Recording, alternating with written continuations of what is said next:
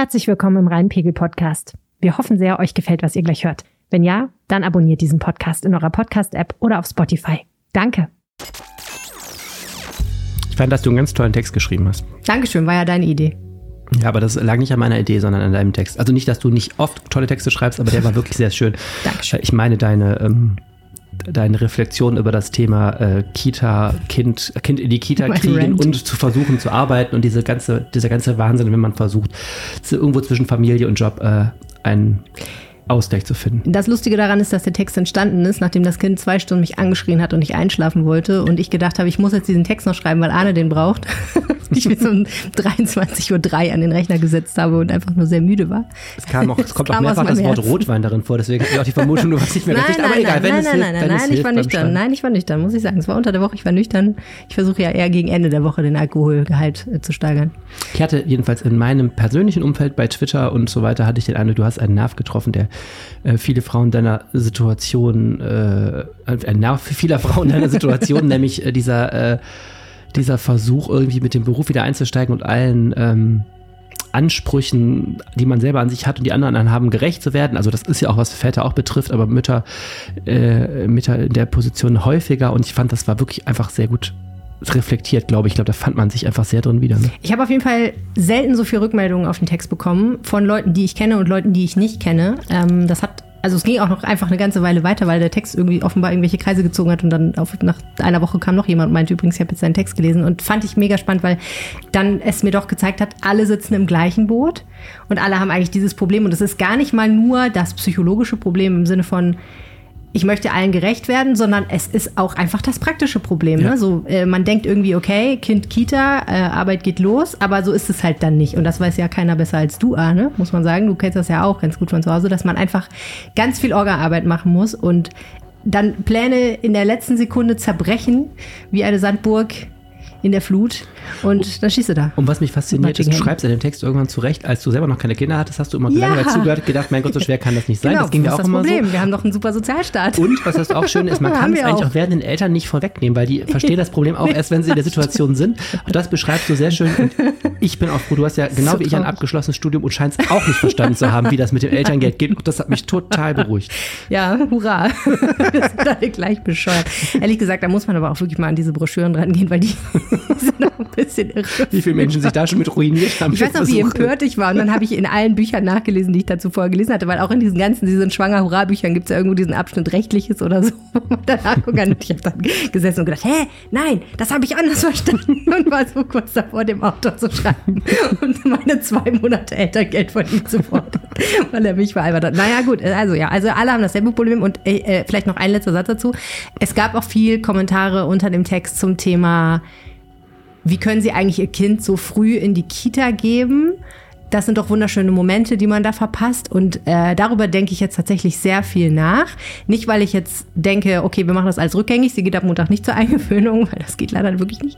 Sondern weil ich mich frage, ob das, weil so ganz von der Hand zu weisen ist das ja natürlich nicht, sondern es ist natürlich schon wunderschön mit einem Kind. Und darüber denke ich jetzt gerade noch und überlege, ob ich dazu noch mal einen Text schreibe. Ich habe das gesehen, da kriege ich echt, dieses Internet muss abgeschaltet. Du schreibst, du öffnest da dein Herz in diesem Text und erklärst aber deine ganzen Ansprüche. Und so der erste Kommentar ist irgendeine Frau, die sagt, wie kann man sein Kind in Betreuung geben, das ist herzlos und macht das Kind krank. So, aber so, ich sagte, okay, sie muss jetzt auch da jetzt an der Stelle mal loswerden. Es gab natürlich dann auch sofort darunter einen Kommentarbattle, aber es ist echt. Es gab auch viele Leute, die da geschrieben haben. Jeder hat so seine Agenda da irgendwie im Internet, die man auch Jahre sind vorbei. Aber nein, ja, und ich meine, der Tonfall war auch oft dann, also einer Frau da direkt abzusprechen, sie würde ihr Kind nicht lieben, das finde ich halt, das geht vielleicht ein bisschen sehr weit. Sehr typisch Internet, aber auch trotzdem klar. Sehr schlecht. Okay, ich meine, gut, mein Gott, aber so nochmal darüber nachzudenken, warum finde ich es denn eigentlich wirklich okay, mein Kind in die Kita zu tun, das ist, glaube ich, also habe ich so bei mir gemerkt, das ist gar nicht so einfach, das zu erklären, jemandem, der es ganz anders sieht. Und ich glaube, das würde ich gerne nochmal versuchen. So, fertig jetzt damit, wir können jetzt mal über andere Sachen reden. Zum Beispiel darüber, was wir heute in diesem Podcast machen. Unser erstes Thema ist großartig, denn ich weiß nicht, ob du schon mal bestellt hast bei Gorillas oder bei Flink oder bei einem anderen dieser Schnelllieferdienste. Die sind super. Finde ich, also super praktisch auf jeden Fall an vielen Stellen. Aber natürlich gibt es da viele Fragezeichen und kritische Punkte. Und ein kritischer Punkt ist, was ist eigentlich, wenn man über dem Lager von so einem Geschäft von so einem Unternehmen lebt. Das hat uns Lisa erzählt und Spoiler Alert, sie findet es nicht so toll. Es gibt Neuigkeiten aus der Kategorie, wie schaffen wir es, Düsseldorf noch kälter und dunkler im Winter zu machen. Es gibt also jetzt sehr konkrete Pläne, die uns, glaube ich, alle treffen werden. Darüber erzähle ich mal den Stand der Dinge. Sehr spannend. Und dann haben wir noch eine Geschichte, die Flugreisende betroffen hat, die am Montag ihr Auto an der Theodorstraße parken wollten und von dort mit einem Shuttle gemütlich zum Flughafen fahren wollten, um sich dort dem absoluten Oberstress auszusetzen, einen Ferienflieger zu erwischen. Die hatten noch einen etwas stressigeren Einstieg in den Urlaub, denn als sie an dem Parkplatz ankamen, stellten sie fest, er ist dicht gemacht, sie dürfen dort nicht mehr parken. Und Wirtschaftsredakteur Alexander Esch, unser guter Kollege aus der Redaktion, erklärt uns, was dahinter steckt. Mein Name ist Arne Lieb und ich sitze im Podcaststudio der Zentralbibliothek mit Helene Pawlitzki. Ihr hört Folge Nummer 220 dieses Podcasts und der Rhein steht bei 33 Zentimetern. Rheinpegel, der Düsseldorf-Podcast der Rheinischen Post. Jetzt könnte man natürlich einen versauten Witz machen über 33 Zentimeter, aber das lasse ich lieber. Herzlich willkommen im Rhein-Pegel-Podcast. Wir haben hier total jugendfreies Programm. Schlüpfrige Witze über Klimakatastrophen. Schlüpfrige Witze gibt es in anderen Podcasts. Wir sprechen Klimakatastrophen. Oh mein Gott, jetzt fühle ich mich schlecht. Ganz toll. Hier sprechen wir über alles, was Düsseldorf bewegt und das hat nur ganz selten mit Sex zu tun. Manchmal aber auch, haben wir auch schon gemacht. Mein Name ist Helene Pawlitzki, ich kümmere mich bei der Rheinischen Post um die Podcasts und inoffiziell auch um die schlüpfrigen Witze. Und mein Name ist Arne Lieb, ich bin stellvertretender Leiter der Düsseldorfer Lokalredaktion. Was hat dich denn diese Woche in Düsseldorf besonders bewegt? Ich musste dran denken, in unserem Podcast von letzter Woche, weil wir haben ja darüber diskutiert, ob es einem E-Scooter inhärent ist, dass er schlecht behandelt wird oder ob es einfach um die schlechte Erziehung vieler Menschen geht. Und da gibt es einen lustigen neuen Fall zu. Und zwar hat die Stadt Düsseldorf diese Woche auf Anfrage eines SPD-Ratsherrn verkündet, dass sie aufhört, dieses Netz an gratis Hunde-Kotbeutelspendern auszubauen. Es gibt ja so mehr als 200 von diesen Dingern, das sind so wie so ein Briefkasten, der klebt da an Laternen. Ja. Und da tun Mitarbeiterinnen und Mitarbeiter der Wista, oder tun es meistens eigentlich auch nicht, sage ich jetzt mal als Hundehalter, sollen da eigentlich so Tüten reintun, damit man die dann erziehen kann. Tun es wahrscheinlich schon, die Tüten sind dann weg. Irgendwer anders nimmt die. Ja, das ist die Frage, ob die sofort abgerissen werden. Also jedenfalls ist es ganz selten, dass da mal welche drin sind, meine ich. Schlagt mich jetzt, Avista, wenn es anders ist. So, und jetzt wird dieses Netz nicht weiter ausgebaut. Und zwar, weil die beim Außendienst gesagt haben, beim Garten- und Umweltamt, naja, es bringt so begrenzt was. Und zwar folgende Begründung. Es ist nicht nur so, dass viele Leute diese Tüten nicht benutzen und den Haufen liegen lassen, sondern in der Tat ist es so, viele Leute bücken sich, tun den Haufen in diese Tüte, also man greift ja dann mit der Hand so in diese Tüte rein, ne, und schmeißen die Tüte dann zugeknotet auf eine Wiese. Oder wie gestört kann man eigentlich sein? Das fällt mir auch immer auf. Und denke ich immer so, okay, wenn du das... so viel Mühe gemacht. Ich meine, der Akt, das aufzuheben, ist ja eigentlich schon der schwierigste. Ja. Ich meine, das dann noch zum nächsten Mülleimer zu bringen. Ja. Also wenn jetzt irgendwie... Und das zuzuknoten, ohne sich die Hände einzusauen, vielleicht auch noch. Aber ja, das ist doch, so da ist die Quote nicht so gut, wie man denkt. Wenn man versucht, dieses befriedigende Geräusch, wenn so eine Tüte dann auf dem Rasen landet, okay, aber... Ja, aber warum? Warum? Und genau, in der Tat ist das also ein solches Massenphänomen, dass sie sagen, mein Gott, es bringt nicht so richtig was. Und laut Straßenordnung sind Hundehalter verpflichtet, nicht nur die Hinterlassenschaften ihres Lieblings wegzumachen, sondern auch jederzeit das dafür geeignete Material mit sich zu führen, habe ich diese Woche gelernt. Die gute Nachricht aber jetzt, liebe Hundehalter, ist, es wird überhaupt gar nicht kontrolliert. Es gibt pro Jahr 10 Verfahren in der gesamten Stadt ungefähr, die nicht weggemacht haben. Alle anderen eine ganz schlechte Nachricht. Ja. Und folgender kleiner rechtlicher Hinweis dazu. Es gibt 2 Gründe dafür. Erstens, im Nachhinein ist schlecht zu ermitteln, wer diesen Haufen gemacht hat, weil es gibt ja kein DNA-Proben für Hunde oder so. Das heißt, im Nachhinein kannst du es eh nicht ermitteln. Und das Zweite ist, das Amt muss dir nachweisen, dass du nicht nur, dass dein Hund den Haufen hingemacht hat, das ist ja relativ leicht von Augenzeugen zu sehen, sondern auch, dass du gar nicht mehr willens warst, ihn wegzumachen. Das ist doch irgendwie weil, wenn du nämlich nur weggegangen bist, kann es ja auch sein, dass du noch eben zum Hundekotbeutel-Tütenspender... Und der ist vielleicht 2 Kilometer weit weg, aber das ist dann halt so. Ja, wobei du ja verpflichtet bist, was mitzuführen. Also das kann keine Ausrede sein. Ich glaube, da gibt es spezialisierte Anwaltskanzleien. Aber du könntest immer. Das ist jetzt die Auskunft. Also was ich jetzt wiedergegeben habe, ist die Auskunft des Ordnungsamts, dass ich dafür rechtfertigt, dass kaum jemand verklagt wird. Gott. Obwohl in der Tat, wir haben ja eine Rekordzahl von Hunden in der Stadt, 25.000. Und parallel dazu... Wie kannst du dir diese ganzen Sachen merken? Ich weiß nicht. Also, dafür habe ich immer Platz im Gedächtnis, keine Ahnung. Dafür vergesse ich immer beim Einkaufen die Milch. Naja, egal. Und jedenfalls, weil es eine Rekordzahl von Hunden gibt, gibt es aus gefühlter Sicht jetzt eben dieses SPD-Ratsherrn auch eine Rekordzahl an nicht weggemachten Hundehaufen. Auch darüber wird leider in Düsseldorf keine Statistik geführt. Mich erinnert das an neulich, als ich mal auf einer Bank im Park saß, an mir ein Typ mit einem Hund vorbei wackelte, der Hund machte auf die Wiese und ich sagte zu dem Mann, Ihr Hund hat dort gerade auf die Wiese gemacht. Und der Mann drehte sich um und sagte zu mir, das stimmt doch gar nicht. Alternative Fakten.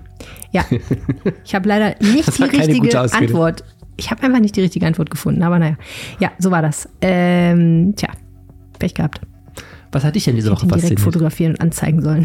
Ja, das geht. Ah, das wollte ich nicht sagen. Nein, okay, kleiner Zusatzinformation. Du kannst wenn du einen Hundehaufen findest und nicht selbst, und der stört dich, weil der vor deinem Eingang ist und du willst ihn nicht selber wegmachen, dann kannst du bei so einer Service-Hotline anrufen oder du nimmst die App Düsseldorf bleibt sauber und jetzt kommt's, da kannst du die GPS-Position dieses Hundehaufens übermitteln. Das ist natürlich cool. Es wäre cool, wenn dann das Gartenamt kommt und da so ein kleines Fähnchen reinsteckt. Dieser Hundehaufen wird demnächst beseitigt. Ja. Es gibt ja auch so Schilder, dieser Baum wird von einem Baumpaten gepflegt oder so. Könnte man so ähnlich machen. Ja, was hat mich besonders bewegt? Ich wollte noch mal kurz, aber das ist jetzt wirklich eigentlich ein Antiklimax. Ich wollte kurz auf die Sache mit dem Kaltduschen noch mal zurückkommen, weil ich ja gesagt habe, ich kann es nicht. Und ich habe es ja aber doch getan jetzt. Mhm. Und zwar deswegen, weil ich auf RP Online einen Artikel gelesen habe darüber, wie vorteilhaft kaltes Duschen ist. Mhm. Und es gibt da mehrere wissenschaftliche Studien zu, die ermittelt haben, dass du erstens dich besser fühlst, wenn du kalt duschst, gesünder, wacher, zufriedener. So, also alles Dinge, die ich gerne möchte. Und aber auch tatsächlich eine größere Abwehrkraft gegen Krankheiten hast. Und zwar wurde das ermittelt in der Grippesaison und die Leute, die kalt geduscht haben, hatten deutlich weniger, seltener Grippe. Weil die weniger Freunde haben wahrscheinlich. Wurde jetzt so nicht ermittelt, aber ich vermute mal, also es wurden ja Probanden ausgewählt und denen wurde gesagt, sie sollen kalt duschen. Die haben das ja nicht freiwillig gemacht. Interessant daran fand ich erstens, dass es egal ist, wie lange du kalt duschst. Also sie haben getestet 30, 60 oder 90 Sekunden. Warum lachst du jetzt? Das ist doch wichtig. Wissenschaft, toll. Ja, ist doch wichtig, ohne Scheiß. Du weißt, dass es 30 Sekunden lang reicht schon. Bis du sauber bist, musst du ja im Grunde auch duschen. Nein, du kannst ja, das ist ja sowieso das Allerbeste an der Sache. Du musst ja nicht nur kalt duschen. Du kannst ja einfach ganz normal warm, das habe ich nämlich gemacht, du kannst ganz normal warm duschen, so wie immer. So, alter Warmduscher. Und dann hinterher machst du die Dusche noch auf kalt. Und hältst das 30 Sekunden aus, dann hast du die gleichen Benefits wie jemand, der 5 Minuten lang kalt duscht. Also hast nicht den gleichen Gas gespart, aber gut. Interessant war aber auch, dass es keinen Steigerungseffekt mehr gibt nach einem Monat. Also wenn du nach einem Monat merkst, so fühle ich mich, dann wird das auch so bleiben, wenn du weiter kalt duschst. Es wird nicht noch besser und noch besser und noch besser. So, dann ist halt sozusagen das Maximum erreicht. Sie wissen nicht genau, warum. Und ich habe es dann ausprobiert.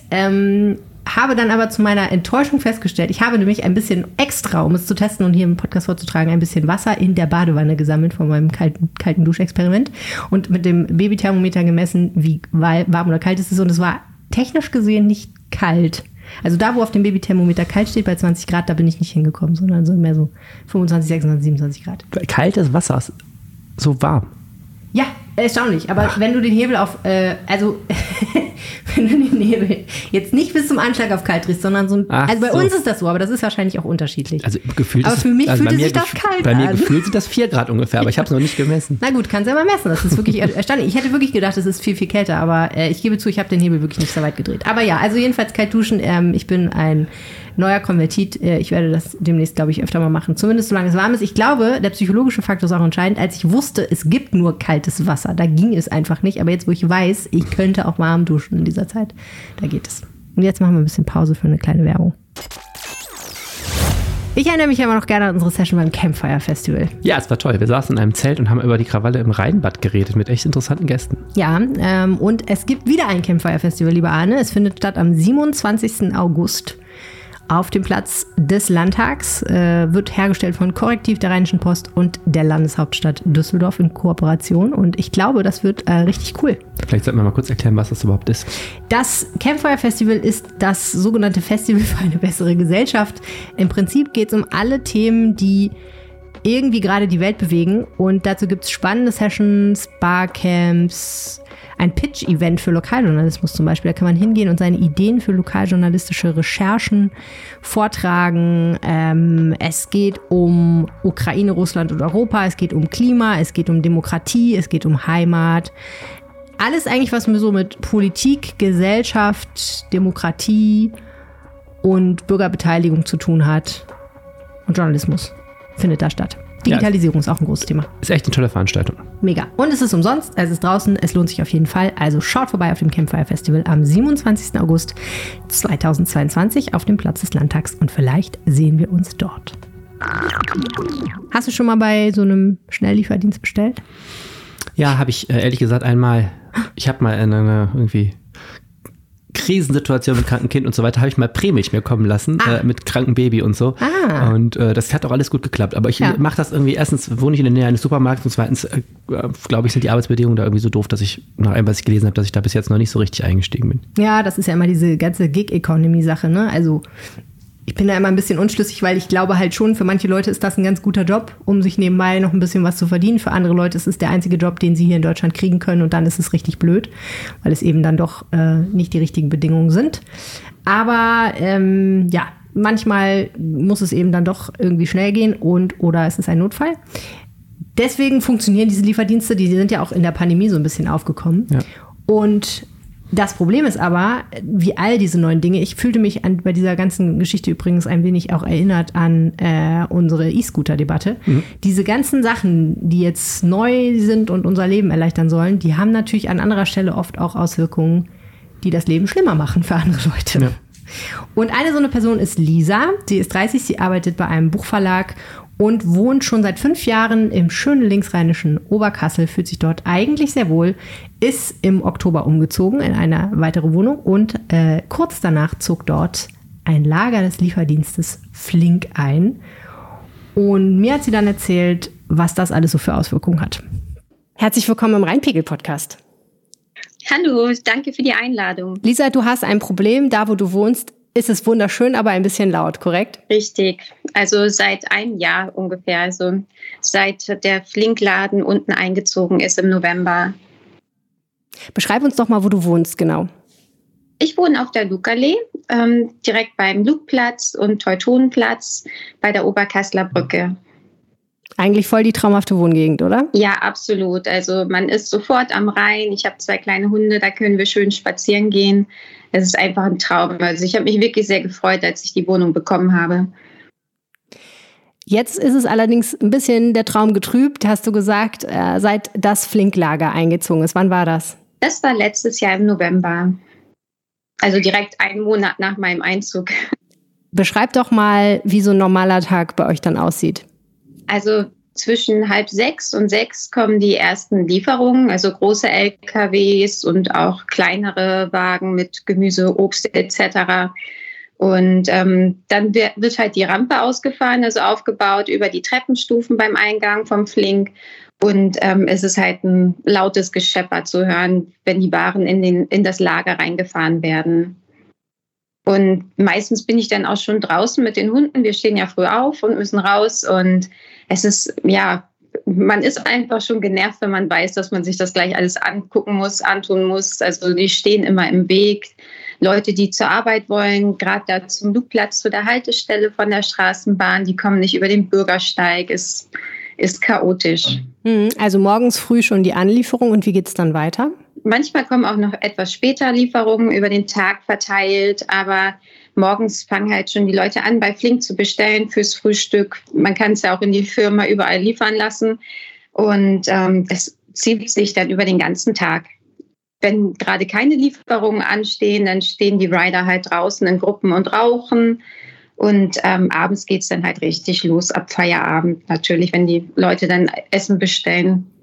Dann ist richtig viel los bei Flink und was hörst du dann in deiner Wohnung? Es ist halt ein permanentes Hin- und Herrollen, weil die ja auch praktisch so Einkaufswegen haben wie im Supermarkt. Da packen die Bestellungen und ja auch das Reinräumen in die Regale, rausräumen. Es ist halt immer eine Geräuschkulisse, Gepolter, Gerolle. Manchmal ist auch Musik zu hören, wenn die unten laut Musik anmachen. Das wird ja durch die Mauern weitergeleitet und gerade in einem Altbaugebäude. Du bist richtig Expertin für Flink geworden, ne? Ja, ich habe mich vorher damit nie auseinandergesetzt. Natürlich sieht man die Fahnen. Das fing ja so bei der Pandemie langsam an, aber vorher kannte ich das absolut nicht. Aber jetzt, ja. Könntest du fast schon selber eine Filiale leiten? Oh Gott, nee. Davon brauchen wir nicht noch mehr hier. Hast du denn schon mal mit denen direkt gesprochen und sie darauf angesprochen, dass du dich durch den Lärm gestört fühlst? Ja, absolut. Also auch andere Mieter hier im Haus, die unter mir wohnen, die kriegen natürlich noch mehr mit. Und da wird einem teilweise der Schlaf geraubt und man hat die Rider selber angesprochen, den Schichtleiter vor Ort im Lager. Und als das alles nicht geholfen hat, hat man halt den Leiter für die Flink-Lager hier in Düsseldorf angeschrieben.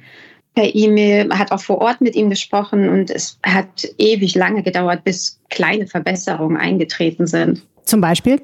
Also es hat angefangen mit diesen Kühlgeräten. Es stehen ja unfassbar viele Kühlgeräte in dem Lager und die brummen natürlich 24 Stunden lang und das hat uns den Schlaf geraubt. Das wird durch die Mauern weitergeleitet. Das ist richtig ein Vibrieren dann zu spüren. Und wenn man sich das wirklich vorstellt, rund um die Uhr. Und da haben wir es dann nachher erreicht, dass da so Gummimatten drunter gelegt wurden, dass das Vibrieren halt abgedämpft wird, was auch wirklich geholfen hat. Ist ja eigentlich eine ganz simple Lösung, ne? Ja, aber das mussten wir erst mal drauf kommen und das vorschlagen. Wir haben das halt gelesen, dass es bei manchen Gorillas-Filialen auch so gemacht worden ist, weil da ja die gleichen Probleme auftreten. Das ist ja deutschlandweit ein Problem. Ja, das heißt, was du sagst, ist eigentlich, hat nicht Flink jetzt die Idee gehabt, das zu verbessern, sondern ihr habt gesagt, mach das doch mal. Ja, und also wir mussten da auch wirklich lange hin und her schreiben, bis dieser Schritt dann gemacht worden ist. Es wurde dann auch erst versprochen und dann hat es doch noch lange gedauert, bis es umgesetzt worden ist. Ja, verstehe. Das heißt, du erlebst Flink als Unternehmen jetzt nicht als so wahnsinnig kooperativ? Na, also mittlerweile hat sich das ein bisschen gebessert, wahrscheinlich auch durch den Druck, der jetzt entsteht, durch das Verfahren von dem Bauaufsichtsamt. Natürlich stehen die dann unter Druck, da auch einzugehen auf die Problematik, die wir als Mieter hier empfinden. Erzähl uns doch mal von dem Verfahren, bitte. Soweit ich weiß, also wir haben ja auch mit dem Ordnungsamt gesprochen. Ich hatte den Bezirksbürgermeister hier in Oberkassel angeschrieben, der das dann an das Ordnungsamt weitergeleitet hat. Und die waren hier auch vor Ort, haben mit uns gesprochen und sich natürlich die Filiale angeguckt und da natürlich festgestellt, dass es kein Einzelhandel in dem Sinne ist und das Lokal ist wohl nur für Einzelhandel genehmigt. Und das wird jetzt halt geprüft, ob nachträglich die Genehmigung gegeben wird, weil es doch den Einzelhandelkriterien entspricht oder nicht. Verstehe. Aber das ist natürlich ein langwieriges Verfahren. Das dauert, das alles zu prüfen, weil diese Dark Stores ja auch neu sind seit der Pandemie. Also es gibt da noch keine richtigen Regelungen für. Das muss jetzt erst geschaffen werden. Wie stehst du denn generell zu diesen Schnelllieferdiensten für Lebensmittel? Würdest du da auch selber mal was bestellen, wenn du jetzt nicht gewissermaßen vorgeschädigt wärst? Ich finde es sehr schwierig. Also ich verstehe, dass das ein ganz bequemer Weg ist. Viele haben ja auch keine Zeit mehr nach der Arbeit und auch noch familiäre Verpflichtungen und so weiter. Und dann ist es natürlich super einfach. Oh, mir fehlt das oder das und dann kann ich das in 10 Minuten geliefert bekommen. Aber man muss natürlich auch sehen, dass die Arbeitsbedingungen da nicht sehr gut sind. Also die Rider und anderen Angestellten sind genauso Leidtragende wie jetzt die Anwohner, wenn nicht noch schlimmer natürlich, weil die davon auch abhängig sind. Und ja, ich finde es auch schwierig für den Einzelhandel vor Ort. Denen fehlen natürlich dann auch die Kunden, die sonst da einkaufen gegangen wären. Und ich finde, man sollte immer die Geschäfte vor Ort unterstützen. Ob es jetzt ein kleiner Einkaufsladen ist, Supermarkt oder der Wochenmarkt nebenan, ja, die sind da auch alle drauf, von abhängig, dass wir da einkaufen gehen. Und gerade jetzt in der Pandemie, wo so viele Geschäfte schließen, sollte man das erst recht unterstützen. Was wünschst du dir denn für deine Wohnsituation? Also was ist für dich die Ideallösung? Worauf hoffst du in den nächsten Wochen? Ich hoffe, dass auch nicht nur für meine Wohnsituation, sondern für alle Betroffenen deutschlandweit, also es ist ja in allen Großstädten wie Berlin, München, Hamburg der Fall, dass die Anwohner sehr gestört sind, also in ihrer Lebensqualität, was halt auch gesundheitlich Auswirkungen hat, wie Schlafmangel und dauerhafter Stress. Man kommt ja gar nicht zur Ruhe und ich hoffe, dass da wirklich festgestellt wird, dass dieses Modell nicht in Wohnhäusern umsetzbar ist. Ich verstehe, dass sie ihre Lieferzeit einhalten müssen, die sie halt groß versprochen haben in den 10 Minuten. Aber es ist weder für die Angestellten noch für die Anwohner tragbar, der Zustand. Also mit anderen Worten, du wünschst dir eigentlich, dass Flink da auszieht? Ja, absolut, weil ich sehe da keine Möglichkeit, die Situation nachhaltig zu verbessern in diesem Wohnhaus. Also wenn Flink da bleiben darf. Vielen herzlichen Dank, Lisa, fürs Gespräch. Danke dir für die Einladung. Ja, spannend. Es ist echt spannend. In einer so engen Stadt ist echt interessant, was da alles zu Konflikten führt und wo dann eigentlich ein richtiger Ort für so ein Lager wäre. Denn kann die Lösung wirklich sein, dass man diese ganze Idee mit diesen Lieferdiensten, die auch für eine Verkehrswende ganz spannend sein könnte, dass man die wirklich sein lässt, weil man sagt, die haben keinen Ort in der Stadt? Hm. Ich habe auch schon drüber nachgedacht, ob man die nicht einfach mobil machen sollte. Die fahren so ein, weiß ich nicht, Elektrolaster durch die Stadt mit ihrem ganzen Zeug. Und also das Lager, mobiles Lager. Ja, was für sie ist wahrscheinlich Schwachsinn. Ich musste ehrlich gesagt auch ein bisschen dran denken, als neulich mein Bruder bei mir übernachtet hat und in einem Raum geschlafen hat, der zur Straße rausging, der gesagt hat, das ist ja unmöglich, hier morgens um 6 wird gegenüber beim Altenheim Wäsche angeliefert. Und ich meine, das ist auch wirklich laut. Die rattern dann mit ihren Wäschewagen einmal übers Pflaster und zurück und 6-mal oder 7-mal oder so, da bist du halt dann wach. Aber ne, also das Problem gibt's ja nicht nur jetzt bei Flink tatsächlich. Nee. Es ist halt nicht im gleichen Haus und ich glaube, es ist auch nicht die ganze Zeit, wenn mal irgendwo was angeliefert wird. Naja. Aber, oder in der Altstadt, ne, wo die Leute das Problem haben, dass da einfach Party gemacht wird und das da Auswüchse gibt, die garantiert nicht okay sind. Aber es gibt natürlich auch einfach Dinge, die in der Altstadt halt so sind, weil da viele Bars und Restaurants sind und da gehen halt die Leute hin. Dass du da keinen Parkplatz findest, ist halt so. Also schwierige Debatte. Spannend. Ja, wir sind gespannt. Die Entscheidung, ob das da bleiben darf, ist ja noch ausstehend. Also warten wir es einfach mal ab. Und jetzt sprechen wir über das schöne Thema Energiesparen. Mhm. Kannst du es auch noch hören? Kannst du es noch hören? Ich kann es bald nicht mehr hören. Es hat ich finde, es bewegt sich so bei mir auch von Woche zu Woche mehr so zum neuen Corona-Maßnahmen. So, irgendwann war ja auch bei den Corona-Maßnahmen war immer so, die Minister, also die Bund-Länder-Konferenz kündigt ein neues Paket an von Maßnahmen. Mal gucken, wie die Kommunen das umsetzen. Ui, wie aufregend. Freitagabends geht's wieder los und so. Und genauso ist es jetzt langsam mit Energiespardingen, wo man auch jetzt lustigerweise ja schon wieder oder schrecklicherweise schon wieder in so einem Krisenstab-Modus ist. Also rein formal hat die Stadt Düsseldorf einen Krisenstab gegründet. Da sitzen übrigens mal andere Leute drin als im Corona-Krisenstab, weil die Krise ist ja Dauerzustand irgendwie in den letzten Jahren. Naja, und jede Woche gibt's wieder neue Sitzungen und Erkenntnisse und Bundesinitiativen und so weiter. Ja, aber jetzt gibt's mal ein paar konkrete Ideen, also sagen wir mal andersrum, es gibt ein paar konkrete Ideen, aber es werden auf jeden Fall noch mehr Ideen werden. Ne?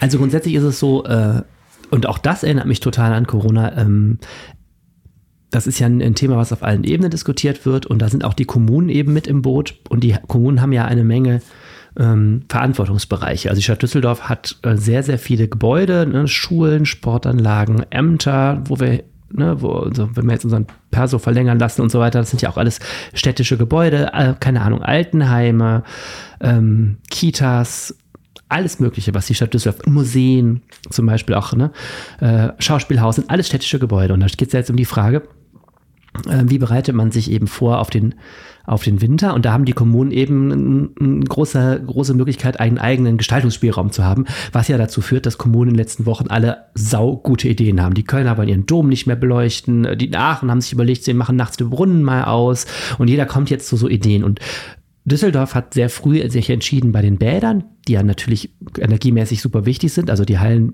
und Freibäder, hat sich entschieden, da die Wassertemperatur zu senken. Das hat man ja auch schon mal groß. Und dann war lange nichts mehr zu hören. Und dann gab es ja so ein bisschen auch schon Kritik zu sagen, Düsseldorf muss jetzt mal was machen. Und jetzt gestern gab es eine Krisenstabssitzung, wo dann mal ein paar erste Ergebnisse kommuniziert wurden. Okay, und? Jetzt bin ich sehr gespannt, weil dass die Bäder kälter sind, das haben wir schon ein paar Mal berichtet, aber was gibt's denn noch für Potenzial? Ja, es gibt jetzt zwei Haupthebel, das eine ist Beleuchtung, da gibt's jetzt noch nicht viel Neues und der zweite Hebel ist eben Heizen. Und da muss man natürlich erst einmal sagen, wir wissen ja noch gar nicht, wie schlimm es wird. Es gibt also da auch so Stufenpläne. Ich meine, klar, wenn das Gas aus ist, ist auch das Heizen aus. Und wenn die Mangellage, je nachdem wie groß die ist, wird es dann von der Bundesregierung ja auch Vorgaben geben, wer noch Gas kriegt und so. Und da gibt es halt dann auch schon natürlich jetzt auf lokaler Ebene Vorbereitungen. Das ist der eine Strang. Der andere Strang ist eben, dass es jetzt schon die Entscheidung gibt, präventiv Gas zu sparen. 20% ist die Vorgabe, die der Deutsche Städtetag Das ist so auch von der EU so runter dekliniert worden. Der Deutsche Städtetag hat dann 20% für die Kommunen zugesagt. Und da will Düsseldorf vor allem jetzt erstmal ans Heizen ran, weil das Heizen ist logischerweise der größte Posten. Ne? Wenn du überlegst, wie viele Gebäude es gibt und auch wie mega schlecht die teilweise saniert, isoliert sind, also nimm mal sowas wie das alte Opernhaus oder sowas, ist der Wahnsinn, was du da für eine Energie reinpumpst. So, und die erste Entscheidung ist, die Heizungen werden dieses Jahr später angemacht, also zum 1. November. Machen die das eigentlich sonst nach Stichtag, richtig? Das weiß ich nicht so genau. Das hab ich gestern auch nicht so richtig rausgefunden. Ich glaube, sie machen es schon auch nach Temperatur. Also ich glaube, ab 1. Oktober beginnt ja offiziell die Heizperiode. Und dann geht es natürlich nach Temperatur. Jetzt dieses Jahr ist es so, wir wollen alle hoffen, dass der Oktober nicht rekordverdächtig kalt wird. Dann haben wir nämlich eine echte Diskussion an der Backe. Ja. Die Stadt Düsseldorf macht am 1. November die Heizung an. Okay, krass. Und Ende April auch wieder aus. So. Okay, aber in allen städtischen ist es vollkommen egal, was es ist. Ja, pass auf, jetzt geht's weiter. 8 bis 16 Uhr wird nur noch geheizt. Okay. Und das dritte ist, sie wollen auch die Temperatur senken. So, und jetzt wird es aber echt interessant, weil natürlich, so einfach ist es wieder alles nicht. Mhm. Und da traut sich noch keine Temperatur jetzt zu sagen, denn da hat sich die Bundesregierung noch nicht richtig zu geäußert. Und das ist rechtlich total schwer, weil es gibt in Deutschland natürlich Vorschriften, wie geheizt werden soll. Mhm. Und die sind auch arbeitsrechtlich verankert. Mhm. Also beispielsweise eine Erzieherin in einer Kita hat ein Anrecht darauf, dass sie nicht bei 12 Grad mit den Kindern da sitzt. Oder wer, keine Ahnung, Sachbearbeitung macht hier im Bürgerbüro, hat auch ein Recht darauf, dass er da nicht mit der Steppjacke sitzen muss, weil nur noch 12 Grad sind. Mhm. Was weiß ich jetzt. Dann ist es auch so, du hast chronisch Kranke zum Beispiel auch, die da bestimmten Schutz haben müssen, die du vielleicht nicht so runterkühlen kannst wie andere Leute. Ne? Du hast auch die Schulen, das ist ja auch ein Riesenthema. Ne? Deswegen, da traut sich die Stadt noch nicht richtig ran und sagt, naja, da muss erstmal Habecks Ministerium kommen, zu Recht. Und wir müssen das auch erstmal verträglich klären. Es bringt auch nichts, sagte mir gestern der zuständige Dezernent Christian Zaum, wenn wir jetzt hier so ein Windhundrennen machen, jeder kommt und sagt, wir schaffen 18 Grad und so weiter. Du musst auch zum Beispiel die Mitarbeitervertretung mitnehmen, Personalrat. Und die Leute müssen das schon mittragen. Denn du hast auch das Problem, du kannst so Heizung ja gar nicht so zentral überall runterregeln. Es müssen ja auch die Mitarbeitenden der Stadt müssen das ja auch selber machen. Also wenn du sagst, Freunde, wir machen hier nur noch 18 Grad und dann dreht aber Frau Müller oben in der Sachbearbeitung immer auf 25, weil sie es gerne hat, musst du ja auch gucken, rechtlich, kannst du die überhaupt verpflichten? Und wie machst du das verträglich? Kommt dann immer einer mit deinem Babythermometer um 11 Uhr und misst, ob jetzt hier auch schön überall nur 19 Grad sind. Das sind alles so faszinierende Detailfragen, die also wirklich, finde ich wirklich interessant. Ich muss dir auch ehrlich sagen, die Sache mit dem am 1. November die Heizung einschalten, habe ich noch nicht richtig verstanden, weil wenn es am 17. Oktober und die 5 Tage danach draußen 8 Grad hat oder 10, dann wird es drin ja auch nicht viel wärmer werden und dann wirst du ja relativ schnell unter diese Grenzwerte kommen und da musst du sie ja doch einschalten, ja, oder? Das ist eine Diskussion also mit einem ganz, ganz so großen politischen Knatschpotenzial. Zumal wir sie ja jetzt auch führen bei 30 Grad draußen. Jetzt gerade ist mir das auch noch alles relativ egal. Ne? Aber ich meine, es wird schon losgehen, wenn du, gerade auch an den Schulen, wenn da plötzlich irgendwie... Ja, klar. Wenn da plötzlich du so deutlich runterredest. Das kannst du ja auch nicht machen. Also sorry, aber das geht ja nicht, auch im Kindergarten. Ich meine, die kleinen Kinder oder die alten Leute oder was, das kannst du. Also bei den angestellten, erwachsenen Menschen, die alle von guter Gesundheit sind, denke ich mir, okay, nicht schön, aber zieh dir warme Wollsocken an. Aber das kannst du ja mit Schutzbefohlen. Das ist halt der größte Hebel. Du sparst pro Grad, dass du weniger erhitzt, 5-6% Energie. Und das ist bei der Menge, also städtischen Gebäude werden zu 75% mit Gas geheizt und ich habe die Zahl jetzt vergessen, es ist hätten wir mal ein bisschen mehr egal. Aber jedenfalls ist es eine unheimliche Menge Energie, die da verpulvert wird und das ist der große Hebel. Ne? Ja. Und du siehst also, das ist so wirklich in der Diskussion alles. Und das andere ist das Thema Beleuchtung. Da geht es um die Frage, werden zum Beispiel Gebäude aus Schönheitsgründen noch angeleuchtet, Museen oder so. Aber auch die Frage, kann man zum Beispiel die Straßenbeleuchtung notfalldimmen? Wir haben ja das größte historische Netz an Gasbeleuchtung hier. So, und da ist eben das Problem, Dunkelheit auf den Straßen ist natürlich wegen Verkehrsunfällen tendenziell auch gar nicht erlaubt. Da gibt es eine Verpflichtung zu beleuchten. Und du hast auch das Problem Sicherheit. Ja. Jetzt sagt zum Beispiel, Herr Zaum sagte gestern zu Recht, andere Städte machen ja gerade aus symbolischen Gründen nachts die Beleuchtung am Rathaus aus. Jetzt ist Christian Zaum gleichzeitig auch Ordnungsdezernent und sagt, wir machen doch nicht mit der Polizei zusammen hier ein Ordnungskonzept für die Altstadt, wo wir total unter Druck stehen, ne? Zu dem eigentlich der wichtigste Punkt eine gute Beleuchtung ist und machen dann im Rathaus, was ja im Herzen der Altstadt steht, das Licht aus, damit dann da totale Dunkelheit herrscht. Das können wir doch gar nicht machen. Ne? Und dann sagt er, solche Sachen machen wir nicht, wenn die nicht vernünftig geprüft sind und will da jetzt weitere Gespräche führen. Aber du siehst, es ist ein großes Thema. Ne? Mir scheint auch, es ist einfach ein Thema, wo Praktiker ran müssen. Weil, also genau. Ich stelle mir zum Beispiel jetzt so spontan die Frage, musst du das Rathaus, es gibt ja nicht nur an und aus, es gibt ja auch was dazwischen. Du kannst ja trotzdem für Beleuchtung sorgen, aber du musst es nicht so opulent tun, wie es vielleicht gemacht wird, damit es dann auch noch nett aussieht, wenn mal ein Tourist vorbeikommt. Aber ich weiß ja, ehrlich gesagt halt auch die Frage, nicht genau, wie das Rathaus aussieht nachts. Ich glaube auch, das ist auch wirklich die Frage, wenn es jetzt wirklich nicht nur um Symbolik geht, sondern um wirkliches Energiespannen, ist auch die Frage, wo sind die richtigen Hebel? Ne? Wenn du jetzt 1000 so Kleinkram machst, der vielleicht auch dann zu großen Nachteilen im Alltag führt, weiß ich gar nicht, ob du insgesamt auf die großen Mengen kommst. Ne? Du musst schon ran an die großen Verbrauche. Und das ist zum Beispiel, wie gesagt, auch die, vor allem das Heizen. Zum Beispiel werden auch die Außenanlagen der Hallenbäder darüber haben wir ja schon gesprochen. Über das Solobad, das ist jetzt auch entschieden, auch für die, die es schon gibt. Also zum Beispiel im Düsseldorf gibt es ja so einen Außenbereich, wo du rausschwimmen kannst und draußen ist das Wasser immer noch pipi warm. Das wird dann halt zum Beispiel im Winter nicht mehr gemacht, weil das sind natürlich so Hebel, wo du extrem viel Energie einsparen kannst. Aber da müssen wir es eigentlich komplett zumachen, weil das ja verbunden ist, ne? Ja, das wird sich schon hoffentlich irgendwie lösen lassen. Also, ich denke schon. Und dann ist auch noch sowas wie zum Beispiel die Gewächshäuser des Gartenamts werden nicht mehr so geheizt. Alle. Die schönen Orchideen. Was ist denn mit Wärmedämmung? Ich meine, das wäre doch jetzt die ideale Gelegenheit, um mal ein bisschen Asche locker zu machen, um hier und da vielleicht nochmal ein paar bauliche Maßnahmen zu machen, damit das, was man jetzt trotzdem verheizen muss, nicht verpufft.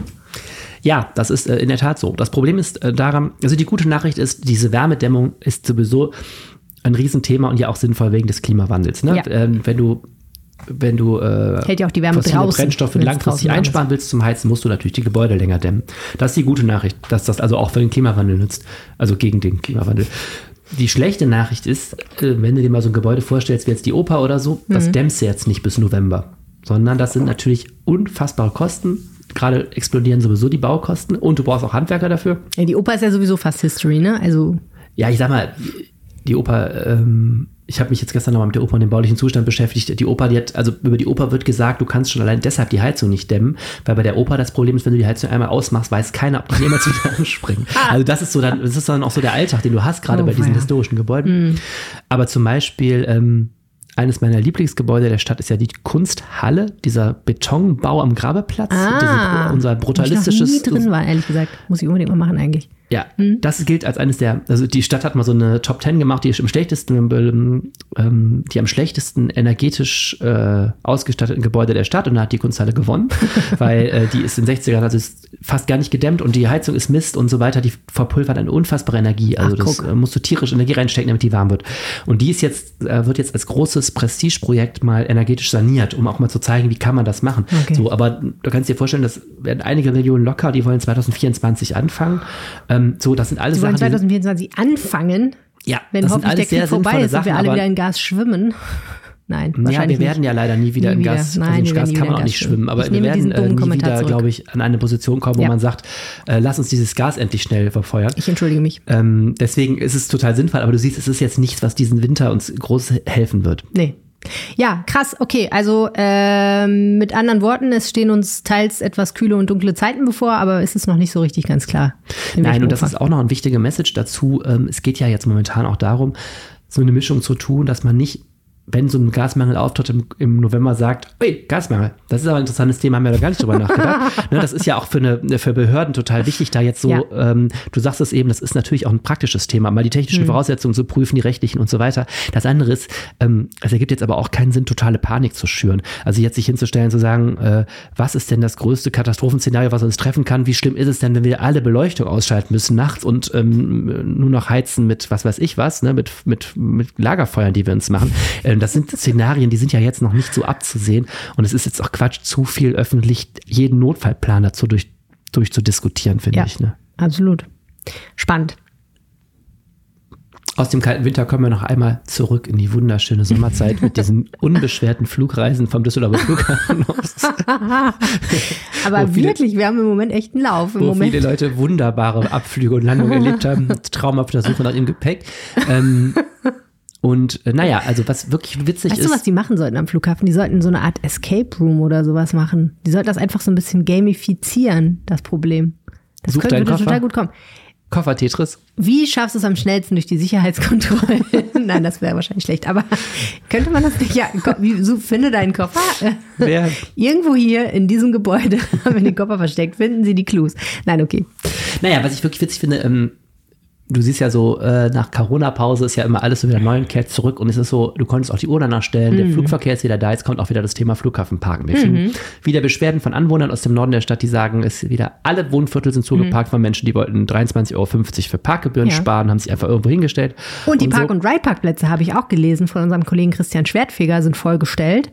Und die Leute, die benutzen wollen und mit der Bahn dann in die Innenstadt kommen wollen, die können nicht mehr. Die parken können. Und es ist so same procedure wie vor Corona. Es ist einfach so, natürlich, die Leute sparen, wo sie können und stellen unsere schöne Stadt voll. Ja. Und da gab es diese Woche eine sehr interessante Geschichte um einen kommerziellen Parkplatz in Rath an der Theodorstraße. Und du hast darüber gesprochen mit unserem Kollegen Alexander Esch. So ist es. Alexander Esch, erzähl mir davon, wie es aussieht an der Theodorstraße vor Montag. Vor Montag gab es dort eine große Fläche, die als Parkplatz genutzt wurde von einem Unternehmen, das Parkpalast heißt. Und das wurde genutzt vor allem von Flugreisenden, die dort relativ günstig im Vergleich zu den Parkhäusern rund um den Flughafen Parkplätze buchen konnten. Die sind dann dahin gefahren, haben ihr Auto abgestellt und mit einem Shuttle sind sie dann zum Flughafen gefahren worden. Und gleichzeitig, wenn du danach fragst, wie es da aussah, sah es dann auf dem Nachbargrundstück schon etwas anders aus, denn das ist mal Anfang des Jahres umzäunt worden. Da lief auch dieser Parkplatzbetrieb des gleichen Anbieters und da hat sich da die Vermieterin dagegen gewehrt, auch gerichtlich, weil Mieten nicht gezahlt wurden und das ist dann letztendlich gerichtlich durchgesetzt worden mit einer Zwangsräumung letztendlich, dass da der Betrieb nicht mehr stattfinden konnte. Aber nebenan lief es munter weiter, da gibt es einen anderen Eigentümer mit anderen mietvertraglichen Grundlagen und auch überhaupt etwas anderen Voraussetzungen.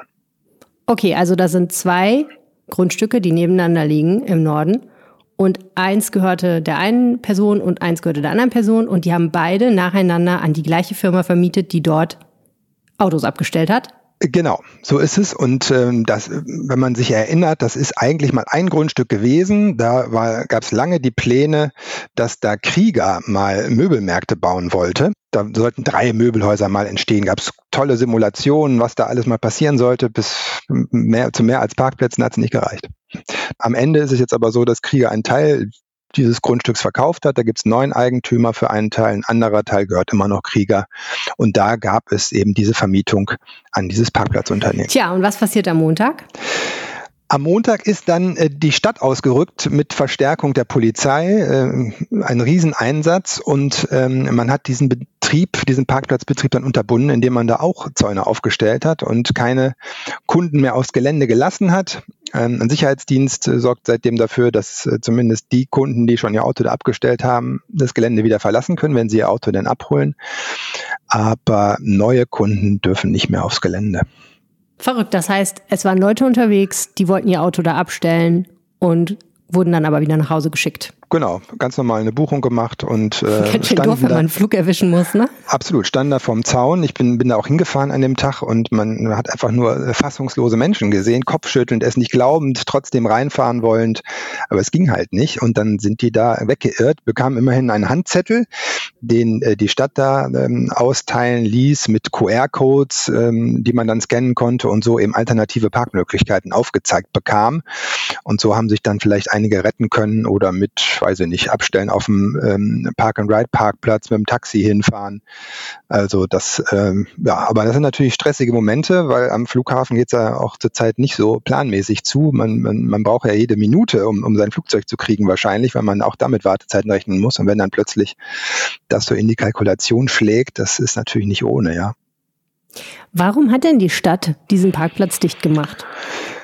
Auch da gibt es eben Rechtsstreitigkeiten und zugrunde liegt dem eigentlich, dass die Stadt das nie genehmigt hat, dass dieses auch nicht versiegelte Gelände als Parkplatz genutzt werden darf. Es gibt keine Baugenehmigung dafür, die das Unternehmen mal beantragt hat.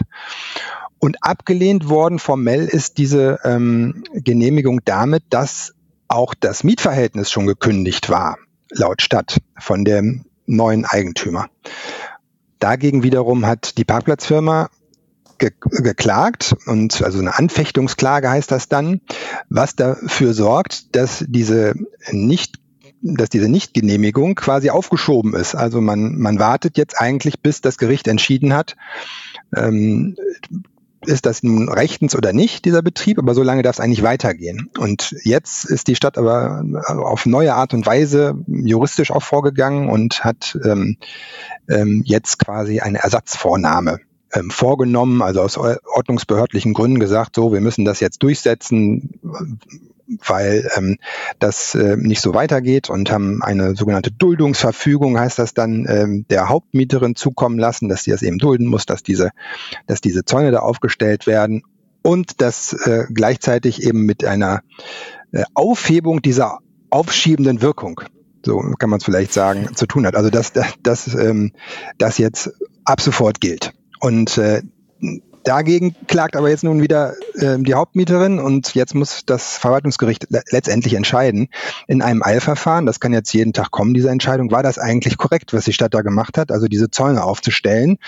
Oder kann es am Ende sein, da wage ich fast keine Prognose, dass diese Zäune wieder abgebaut werden müssen, dieser Betrieb weitergehen kann, obwohl es keine Genehmigung dafür gibt, kann man sich fast gar nicht vorstellen. Aber andererseits, wer steckt schon in den juristischen Feinheiten und Details, das jetzt beurteilen zu können? Und dann würde es am Ende darauf hinauslaufen, dass diese ganzen Gerichtsverfahren erstmal abgewartet werden müssen, wo ja auch immer wieder Berufungen möglich sind und so.